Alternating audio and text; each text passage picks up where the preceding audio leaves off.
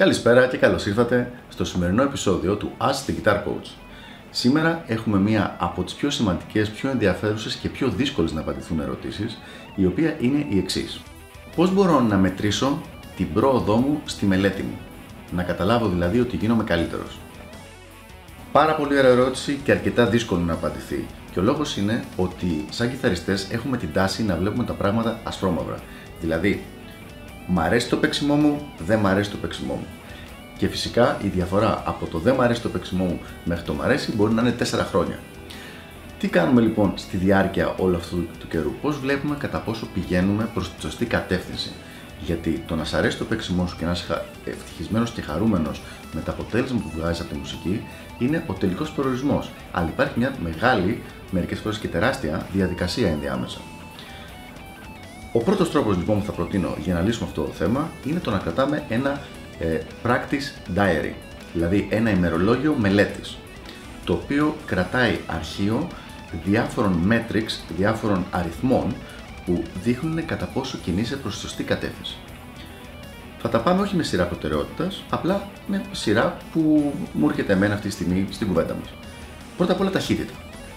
Αν κάνεις κάποιες ασκήσεις, τις οποίες τις κάνεις αυτή τη στιγμή στο 100 BPM και μετά από ένα τρίμηνο τις κάνεις στα 130 BPM, μιλώντας για 16, είσαι σε σωστό δρόμο. Δηλαδή η ταχύτητά σου ανεβαίνει, το οποίο σημαίνει ότι βελτιώνεται η τεχνική σου.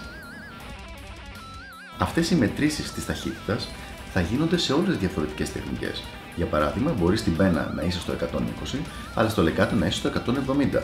Δεν μπορείς λοιπόν να βγάλεις ένα μέσο όρο, Α, έλα μωρή, είμαι μέσο όρο γύρω στο 145. Θα πρέπει η κάθε τεχνική να έχει τη δική της μέτρηση. Η δεύτερη μέτρηση που πρέπει να κάνεις και να κρατάς αρχείο είναι το πόση ώρα παίζεις. Καλό είναι και πάλι να αυτό όλο και να ανεβαίνει.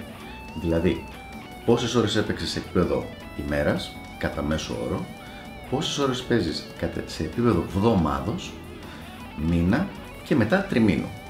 Ε, για να είμαι ειλικρινής, στους μαθητές μου, εγώ δεν βάζω τη μέτρηση της εβδομάδας. Μπορούν να γίνουν κάποια πράγματα εκείνη τη εβδομάδα, μια μικρή αρρώστια, μια ίωση, κάποιο θέμα προσωπικό, οικογενειακό, που να τους βγάλει από το μέσο όρο τους παρά έξω και να πάρουμε μια μέτρηση η οποία να μην είναι σωστή. Προτείνω ημερήσιο, 10 πενθήμερο και μετά τριμηνιαίο. Το οποίο τριμηνιαίο ήταν αυτό το οποίο προτείνουν και στα πανεπιστήμια τα Αμερικάνικα όπως το Musicians Institute. Τρίτος και τελευταίος τομέας μέτρησης είναι το τι έπαιξες. Δηλαδή το τι μελέτησες στη διάρκεια της ημέρας, της εβδομάδας και του μήνα. Σίγουρα, όπως έχουμε πει σε προηγούμενο βίντεο, μελετάμε αυτοσχεδιασμό, θεωρία και τεχνική. Αλλά συγκεκριμένα η τεχνική, ας πούμε, έχει 9 διαφορετικές τεχνικές που πρέπει να μελετηθούν.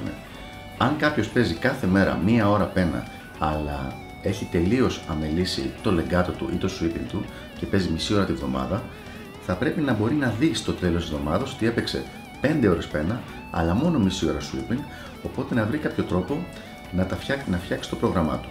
Η αλήθεια είναι ότι αυτή είναι η δουλειά του coach του. Δηλαδή, εγώ προσωπικά το φτιάχνω για κάθε μαθητή μου προσωποποιημένο πρόγραμμα, αλλά και μόνος σου μπορείς να κάνεις κάποιες βασικές αρχές ώστε να υπάρχει μια ισορροπημένη μελέτη και βελτίωση. Τέλος, σαν ένα ας πούμε κόλπο κατά κάποιο τρόπο, το οποίο βοηθάει πάρα πολύ στο να βλέπουμε τη βελτίωση ή την έλλειψη βελτίωσης, ελπίζω όχι, ε, είναι το να τραβάμε βιντεάκια.